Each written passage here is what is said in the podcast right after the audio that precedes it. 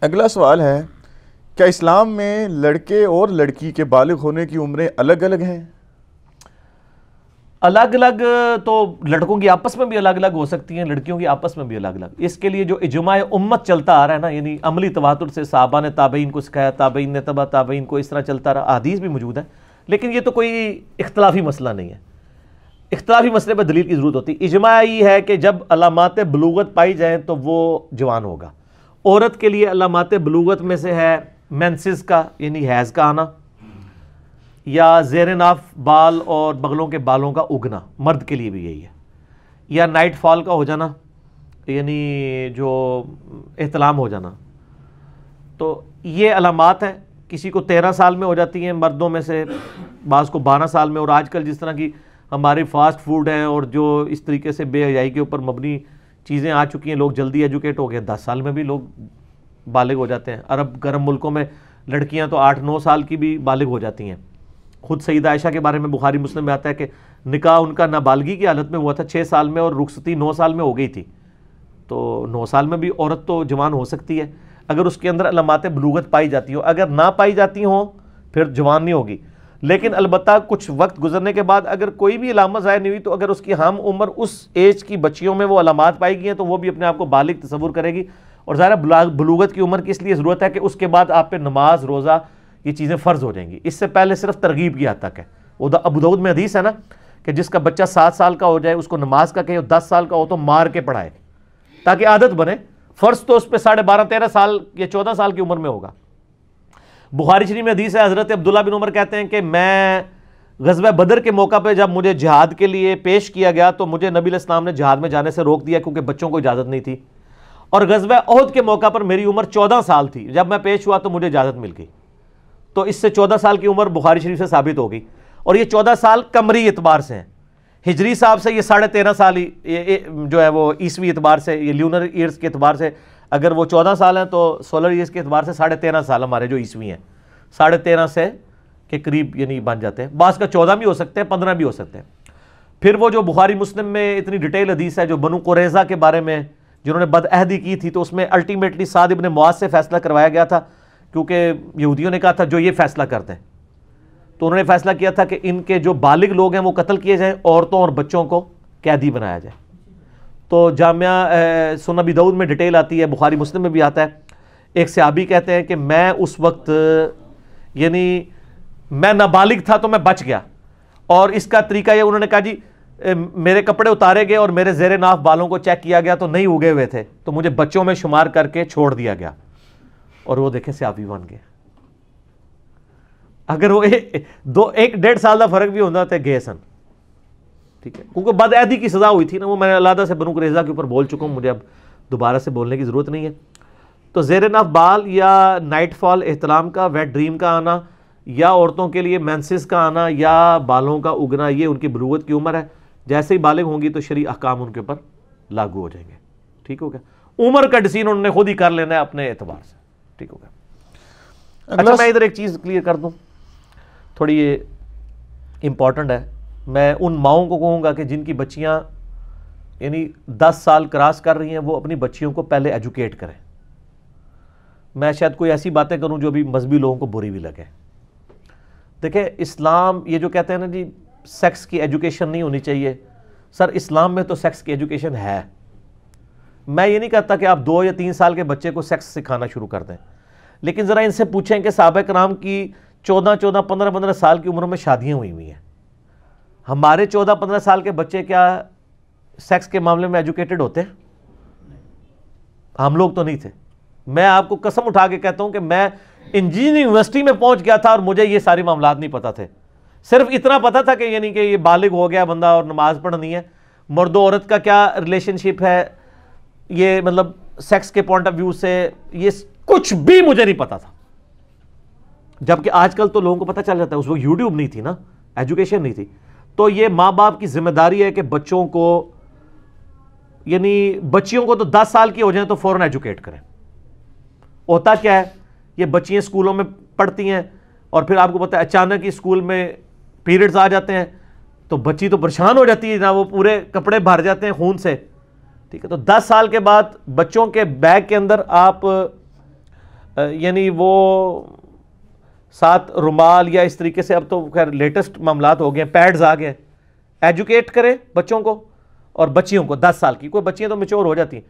اور ان کے پیڈز ان کے ایک یا دو پیڈ رکھ کے بچیوں کے بھیجیں یعنی اسکول میں جب جائیں اور ان کو پہلے ایجوکیٹ کر دیں کہ اگر ایسا معاملہ ہو تو پریشان نہیں ہونا۔ ٹھیک ہے۔ بعض سمجھدار مسیں تو ایجوکیٹ کر دیتی ہیں۔ لیکن ماں باپ جو ہے وہ بچاری بچیوں کے اوپر کیا گزرتی ہے؟ آپ ذرا اپنی یعنی جو شادی شدہ ہیں، اپنی بیویوں سے پوچھیں کہ جب ان کے ساتھ پہلی دفعہ ہوا تھا تو کتنا تماشا لگا تھا۔ اور پھر وہ اپنی سہیلیوں کا بھی سنائیں گی فلانی کے ساتھ یہ ہوا یہ ہوا یہ ہوا، اور ایسا تماشا کھڑا ہو جاتا ہے۔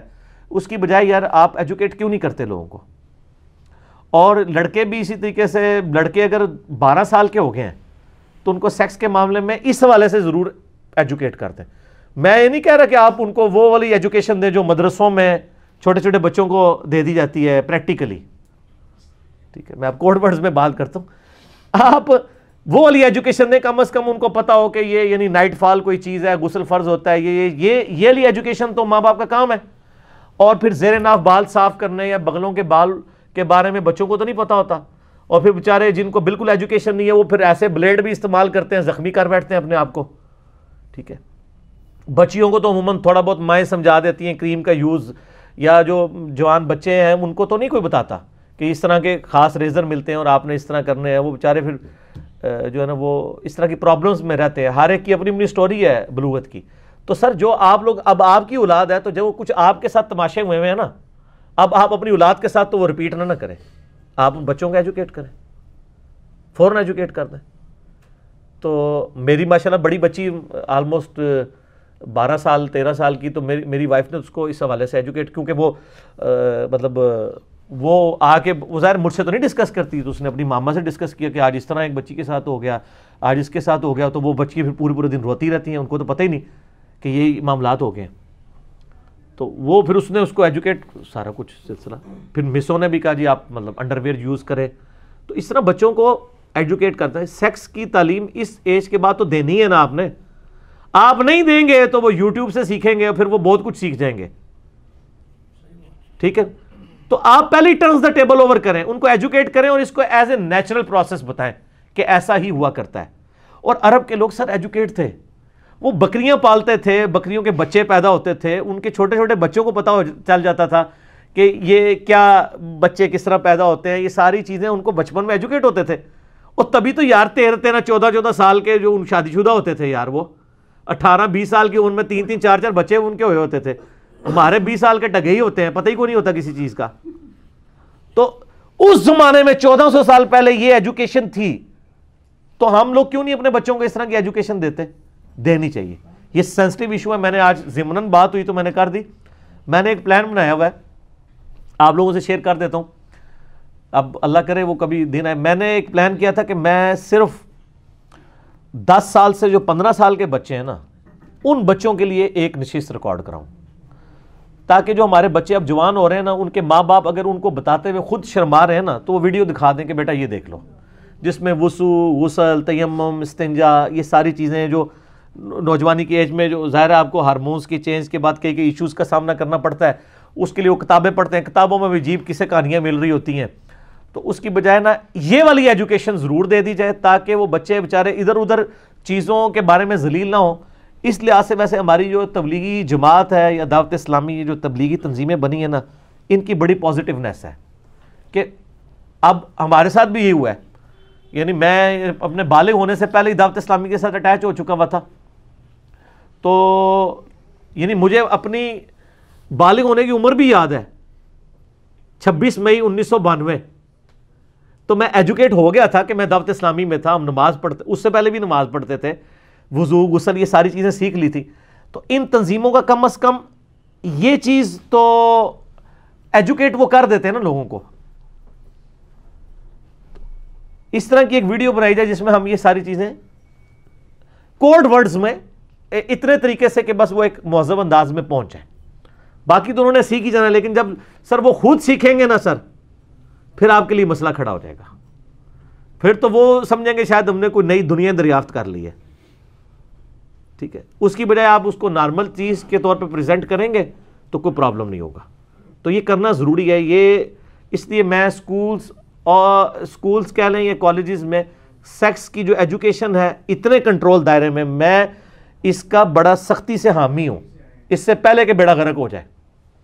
لیکن میں وہ والی نہیں کہہ رہا ایجوکیشن، یہ سمجھیے گا۔ ظاہر جب ایک داڑھی پگڑی والا، نماز پڑھنے والا بندہ جو پوری دنیا میں ایک لیڈنگ سپیکرز میں سے ہے، دعوت و تبلیغ کے والے سے، وہ یہ بات کر رہا ہے۔ تو ان ساری چیزوں کے ساتھ اس کو کوئی کٹ پیسٹ نہ کرے۔ یعنی میں ایک معاملات اس طریقے سے سامنے رکھ رہا ہوں۔ ٹھیک ہوگا جی؟